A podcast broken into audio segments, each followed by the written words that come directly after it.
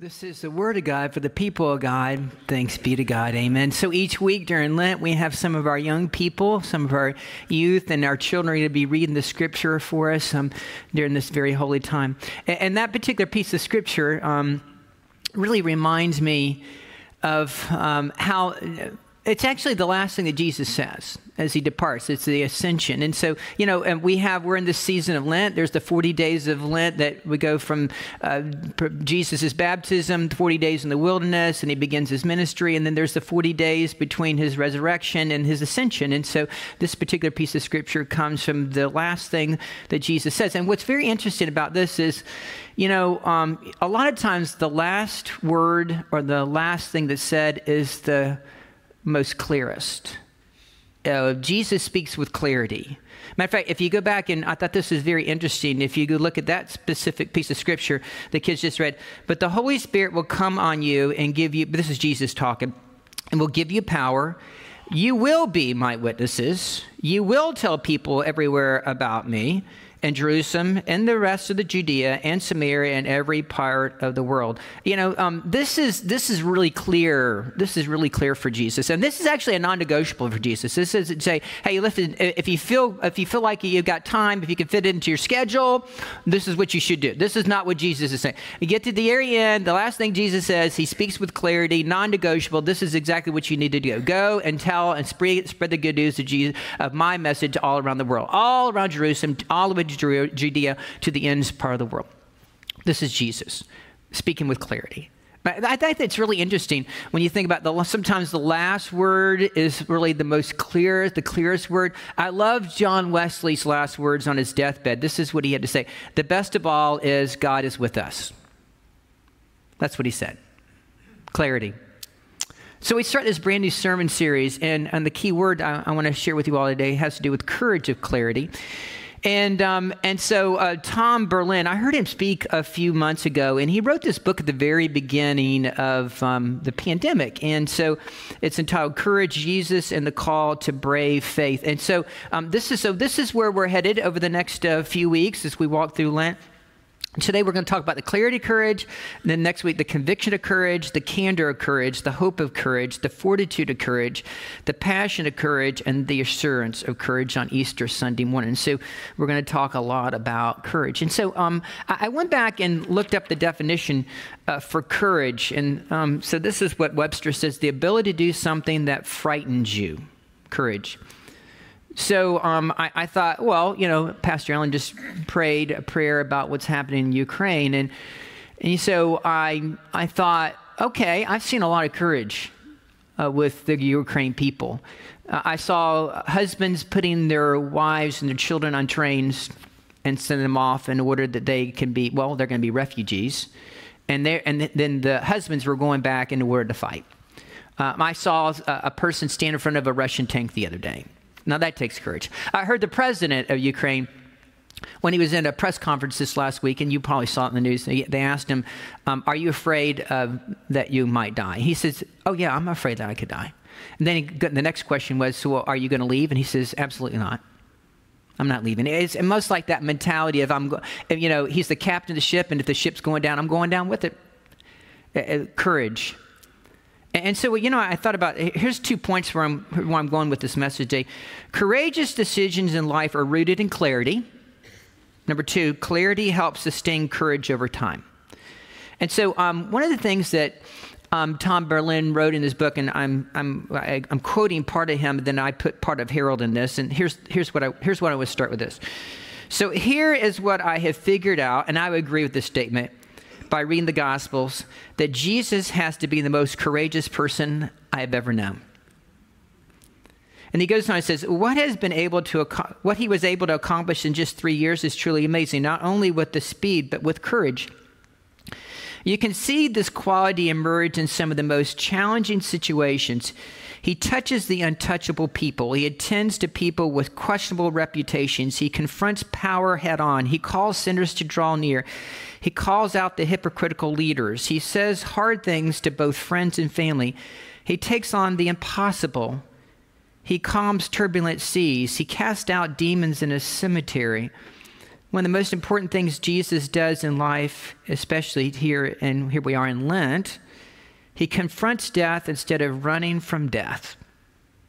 He could have very easily just, well, when he was in the Garden of Gethsemane that night when he was being portrayed, he could have just slipped over the, well, the little mountain that he was on and slipped off into the desert and just gone on with his life. But he doesn't do that. He goes there instead. Now that's courage. So um, I was um, listened to a seminar the other day. Pastor Ellen and I attended it, and it was on a, a, a web. I mean, it was on uh, one of those um, online things, and so to get my continued education. And, and so one of the things they talked about in this seminar was about evangelism. And they were talking about this book. So I asked Ellen to get this book, and it's entitled Bless. And so the, the, the, they have a kind of a new way of thinking about evangelism. And so you know, that was the term I grew up with was the word evangelism. Evangelism means that we go out and, you know, we talk about Jesus, we share Jesus in any way that we can. And so they had a new term for evangelism and they, they talk about it and they said, you know, and in our culture today and trying to reach younger people, especially, they don't understand evangelism. They aren't familiar with that term. And so, one of the things they talk about this book is how can we, well, we're doing evangelism, but maybe term it in a different way. We call it how can we bless people? And so one of the things they talked about in this, he talked, they talked about using the word bless as kind of an acronym. Begin with prayer, uh, listen, listening to questions, eat together. In other words, break bread together, serve other people, and be able to share your story. I think that's actually pretty good. So there's a kind of a new term out there for evangelism is how can we bless people?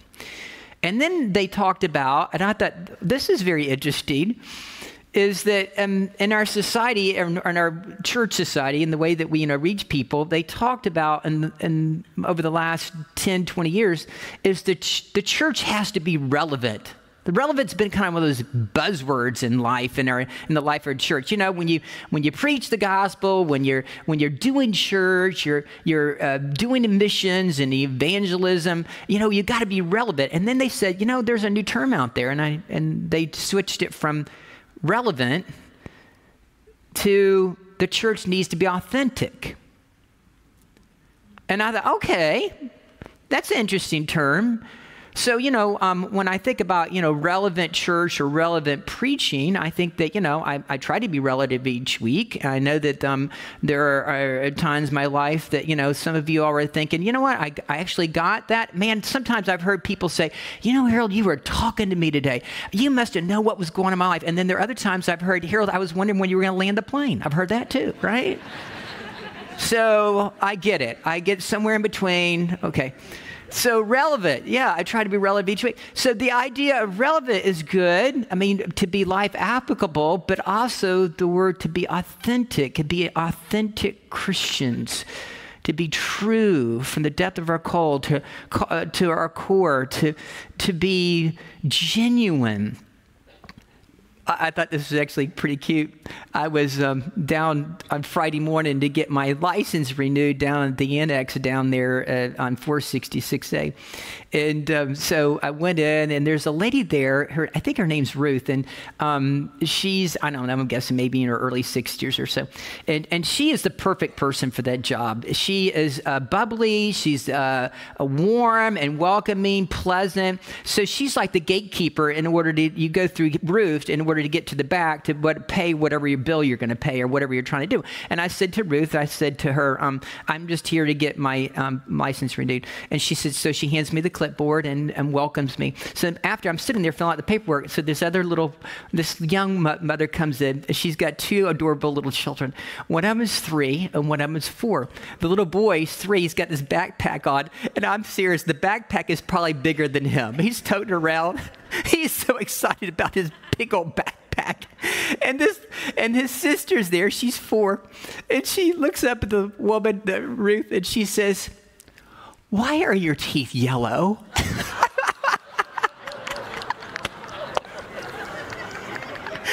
the mother's like aghast, like, what are you saying? And I thought to myself, well, at least she's being authentic, right? She's being genuine. And Ruth didn't think anything She just smiled and pleasant. She said, hey, it's fine. You know, yes, when you get older, your teeth get yellow. and, and so, you know, I'm thinking about this this week about courage, authentic courage. Um, and I, I, made a little list here about like top 10 list of uh, take what about courage today in our lives. Like public speaking takes courage. Uh, getting a root canal takes courage. Uh, uh t- uh, taking your driver's license test and uh, having to parallel park. I remember doing that. Standing up to a class bully. Asking someone out for a date. taking the last shot at a basketball game. Going to school when you're, well, going back to school, going back to college when you're 40 something. Getting arrested for a cause. Going off to war preaching your first sermon. My, my first sermon was so bad, I'm, I'm actually thankful they let me come back. I, that's a true story. And so then I started thinking about this, this idea relevant and then the idea authentic, and then started putting it together because, see, I, I think that Jesus Christ's message was always relevant. I mean, you can't get any more relevant than Jesus' death and resurrection. Give amen on that. I mean, it's always relevant. You, you, you, look at the core of why we're here today, you look at the core of the gospel, and what it all comes back to, it comes down to Jesus' death and resurrection. And that, my brothers and sisters in Jesus Christ, never gets old. It's always relevant. That's why we're here today. To celebrate and remember and commemorate and understand the depth and the gravity of Jesus' death, but the celebration of the resurrection of Jesus Christ. By the way, we're going to have Easter here in a few weeks. Where this is the beginning. And let me tell you something. Do you realize as we think about as Christians, do you realize that every single Sunday when we get together is considered a mini Easter? Don't miss the detail. We're here to celebrate that every week. And so then I started thinking about okay, so we have relevant, but we have this authentic. So you have the relevant message of Jesus Christ plus the authentic messiahship of who Jesus is, and he equals courage and brave faith. This is who we are. And this is who Jesus is.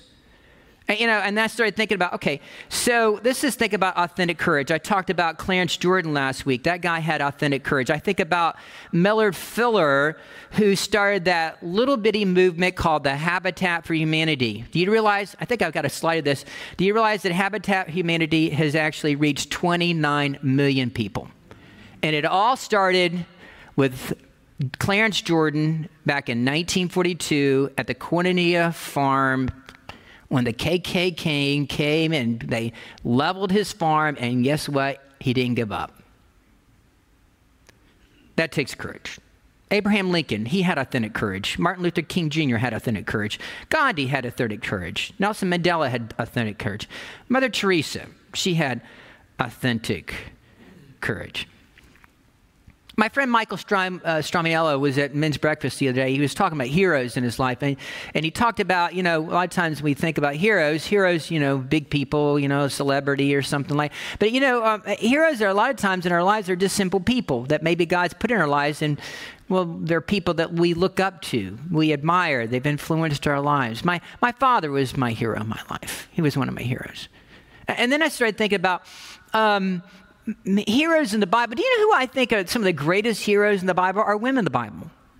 Uh, uh, the people who are, when you talk about heroes in the Bible, these are people who have authentic courage. Like, like that woman who shows up at Simon's house, who's uh, one of the Pharisees. Uh, Jesus, Simon invites her, him to come to uh, dinner.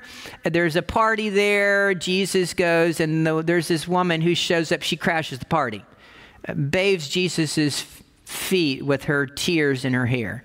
That, that took, that's authentic courage. Uh, the, the, hemorrhaging woman, when people pressing around Jesus, Jesus feels the power flow from him into her. She's healed.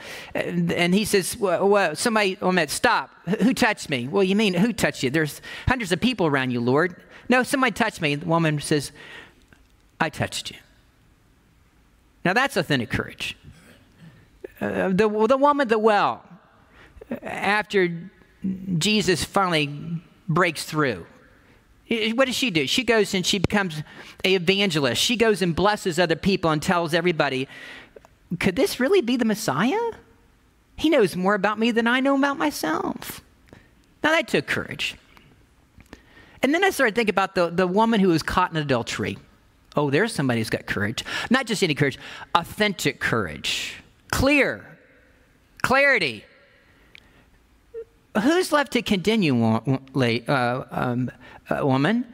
And, and then she says, Well, no one, Lord.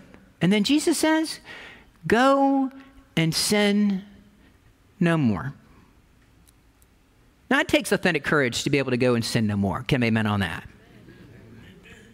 So you look at the all these these beautiful women in the Bible. I, I, mean, man, you talk about having courage, but not just any kind of courage. I mean, I'm talking authentic courage. Do you realize that the word courage is mentioned about a hundred times in the Bible, but only one time by Jesus? One time. Here it is. I have said this to you, said that in me you have been, well, you'll have peace. In the world you will face problems or you will face persecution, but take courage. I have conquered the world. Jesus. It's the only time Jesus says anything about courage. Uh, what I love about that, and one of the things that Tom Berlin talks about in this book, he says, you know, Jesus is preparing his disciples for death. Uh, he knows that they're going to have this miserable, painful, go through all this persecution, but he says, hey, listen, take courage uh, um, because your courage is rooted in what I have already done. And what I've already done, Jesus says, I have already conquered the world. Take courage. You know, here's the interesting thing. Do you realize that this particular piece of scripture, the only time that Jesus talks about courage, actually, you have to go back to the story before the story. You ever heard that before from your senior pastor? And so you go back to the story. So let me teach for a second. So the story before the story actually goes back to these words of Jesus goes back to Moses in the book of Deuteronomy. And so Moses, you got to look at the context. So Moses is tired. You know, by golly, I, you know, he's 120, 120 years old. When you're 120, you're entitled to be tired. I just want you to know that. He's worn down. He's been in desert with the children of Israel for 40, year, 40 years. You know, and, and, you know, they have wore him down. And, and so there's this place in which um, Moses is actually talking to the children of Israel because he knows they're not, he's not going to be able to go into the promised land. And so here's Moses' words. And so this is not really a pep talk. This is kind of like a father to daughter or a father son conversation he's having with the children of Israel. And this is what he says. He says, Be strong and courageous. Do not be afraid or terrified because of them, for the Lord your God goes with you. He will never leave you nor forsake you. Moses. And what's very interesting about that is that Moses says, basically, is saying, listen, you don't need me. You, you don't need me. What you need is to continue to trust in the Lord. And the trusting in the Lord, take courage. You don't need me anymore, but trust in the Lord. Courage is when we think about that God continues to believe, that we continue to believe that God is continues to be present in our life. That's what Moses is getting at. So take courage. It's going to be okay. Where in your life have you seen authentic courage? Think about that. Um, I gave you some examples of women in the Bible, but maybe think about your own personal life. For example, here's one. Um, once upon a time, I was, uh, mm, was probably in junior high school, high, maybe high school. My, my friend Bruce Simpson, um, I think Bruce is probably in his late 30s, 40 years old. My, we were sitting up in the balcony. My father was preaching at, um, at Wesley Memorial United Methodist Church in, in Lakeland, Florida. And so Bruce and I were sitting there listening. It was, I think it was a Sunday, it was a Sunday night service. And so um, all of a sudden, Bruce is sitting next to me. Bruce is a very good friend of mine. I loved his family. They adopted me, and the Simpsons were a very part, very integral part in my life, and I'm very grateful for them. So Bruce is lo- older than me. And so all of a sudden, I see Bruce get up in the middle of my dad's sermon. I'm thinking, where's he going? Next thing you know, you know what Bruce is doing? He's walking down the center aisle, and he's walking right towards my dad. And I'm thinking, what is this all about? And my dad's in the middle of a sermon. So he goes and he says, he goes and basically interrupts my father in the middle of a sermon, like in mid sermon, says, Hey, Reverend Hendren, I've got something to say. And my dad says, Okay. so he turns the pulpit over to Bruce. And so Bruce says, This is what Bruce has to say. I've never seen anything like it. Never seen anything before, and I've never seen anything like past. This is what Bruce says. says I just want you to know, I was sitting up in the balcony, and I really feel as if that God's called me to go in the ministry. So I just need to share that with you. Wow. That, now, to me, that's authentic courage. I, I, put a picture up last week of my friend Indai, um, bless her, who received a Habitat for Humanity home because of Clarence Jordan and Miller Fuller. She's one of the 29 million people. So when Indai came back from Africa, my family and my church family were very integral in being able to bring her back from Africa to be to be able to live here. And so when we picked her up at the Miami airport, um, Donna says, well, "Where are your bags?" And and I says, "I don't have any bags." She says, "Donna," and she has this little black bag. It's a tote bag. It's not even a backpack. It's a tote bag. It's something about the size that you get at Publix, right? And she says, This is my bag and she had all her children in tow. And everything that was in that little bag, bag was things that Donna had sent them from America to Africa, and she was bringing them back. See, to me, for her to come to America took authentic courage. Um, clarity. Are we crystal clear of who we are and who God's called us to be? So uh, let me just share this with you. Um, this is really important. So I hope you listen closely. Uh, Jesus went out to the desert. So he's, this is the beginning of Lent. Okay, so Jesus is baptized by who? John the Baptist. And then the Bible says immediately he goes out to the wilderness. Matter of fact, I got a picture of the wilderness. Here's a picture of the wilderness. Um, let me tell you something the wilderness is harsh. Been there. It's hot. And the Bible tells us, all right, that Jesus is in the wilderness for how long? 40 days and 40 nights. Didn't have anything to eat, drink. We don't know exactly how he survived. I don't know how he did, but he did. The Bible also gives us this detail that, that while he was out there, guess who shows up? The devil. And matter of fact, if you go back and look at your Bible, and my Bible, it says the temptations of Jesus. There are three. What's very interesting and powerful that first of all, the devil says, Hey, Jesus, if you really are the Messiah, then why don't you take these stones and turn them into bread? Okay. Then he says, and he takes him to the top of the temple and says, Jesus, if you really are the Messiah, then why don't you throw yourself over and the angels of the Lord will come and well, they'll save you. Um, and Jesus quotes scripture each time. And then they get to the third one. So Jesus takes them out on this top mountain range. Listen, if, if you just bow down and worship me, I'll give it all to you. And, and so there are three terms for that. Um, and, and by the way, uh, here they are terms self sufficiency, self promotion, and self enhancement. And goes to interesting, Jesus is never about any of these things. He's not a, uh, look at Jesus' ministry, and nowhere in the Bible did we find anything about Jesus ever being self sufficient, self promotion, self enhancement. We don't find that anywhere in the Bible with Jesus. So, what's very powerful that I think is an important part about this, this story is that maybe, you know, we, we have a tendency to think that these temptations were a really big deal to Jesus.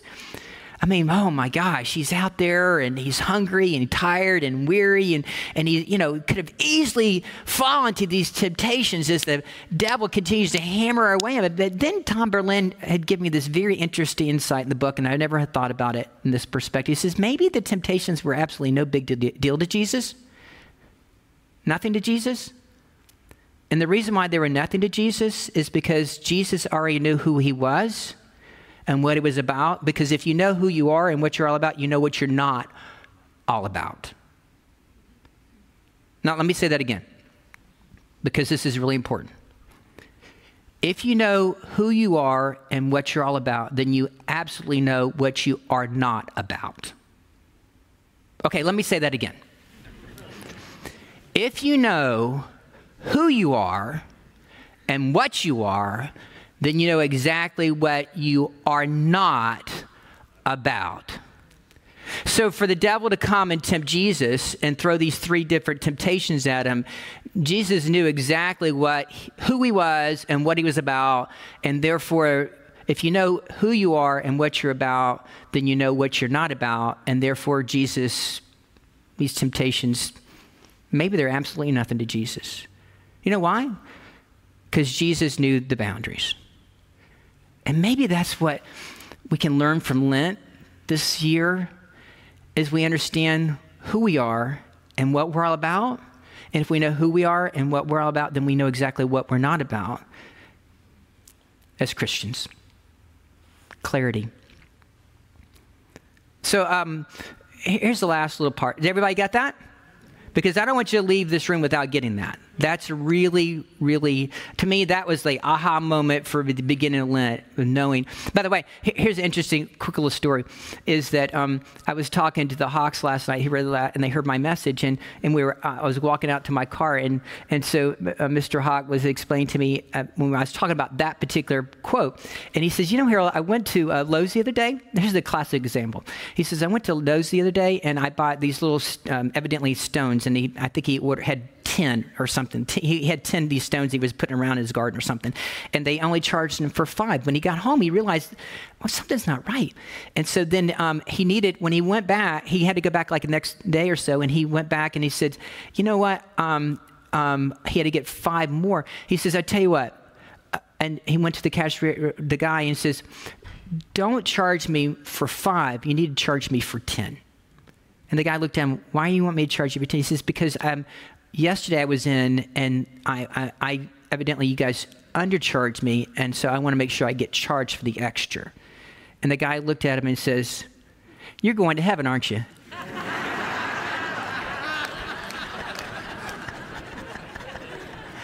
and then he reached in his pocket and handed him a cross. Isn't that amazing? I love that guy at Lowe's. I mean, so there's a classic illustration. If you know who you are, and what you're all about, then you know what you're not. Okay.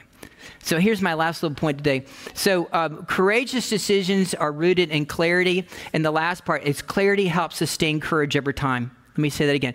Clarity, clarity helps sustain courage over time.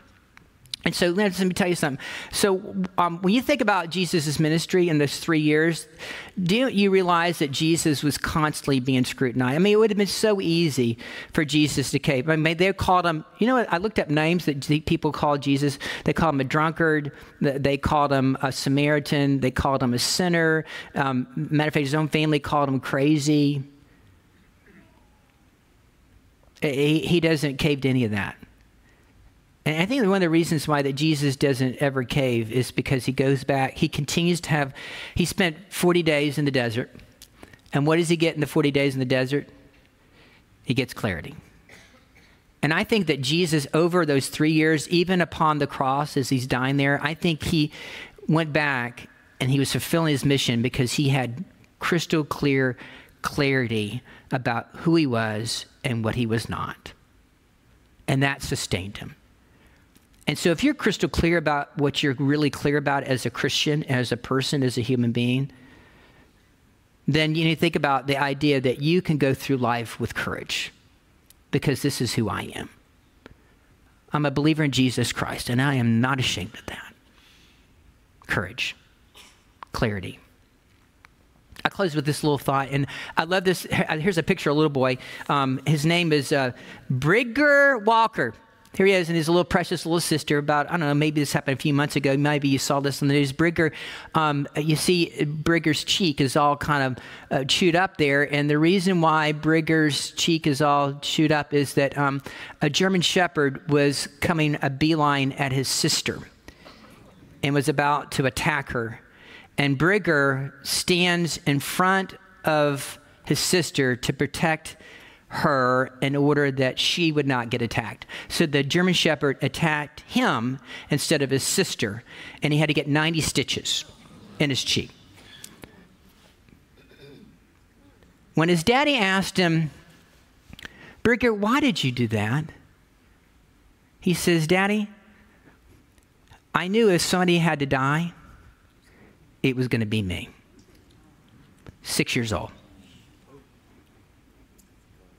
Now, that is what I call authentic, clear courage. Here's what Jesus has to say about authentic, clear courage. Greater love has no one than this to lay down one's life for a friend. This is the Word of God for the people of God. Thanks be to God. Amen and amen.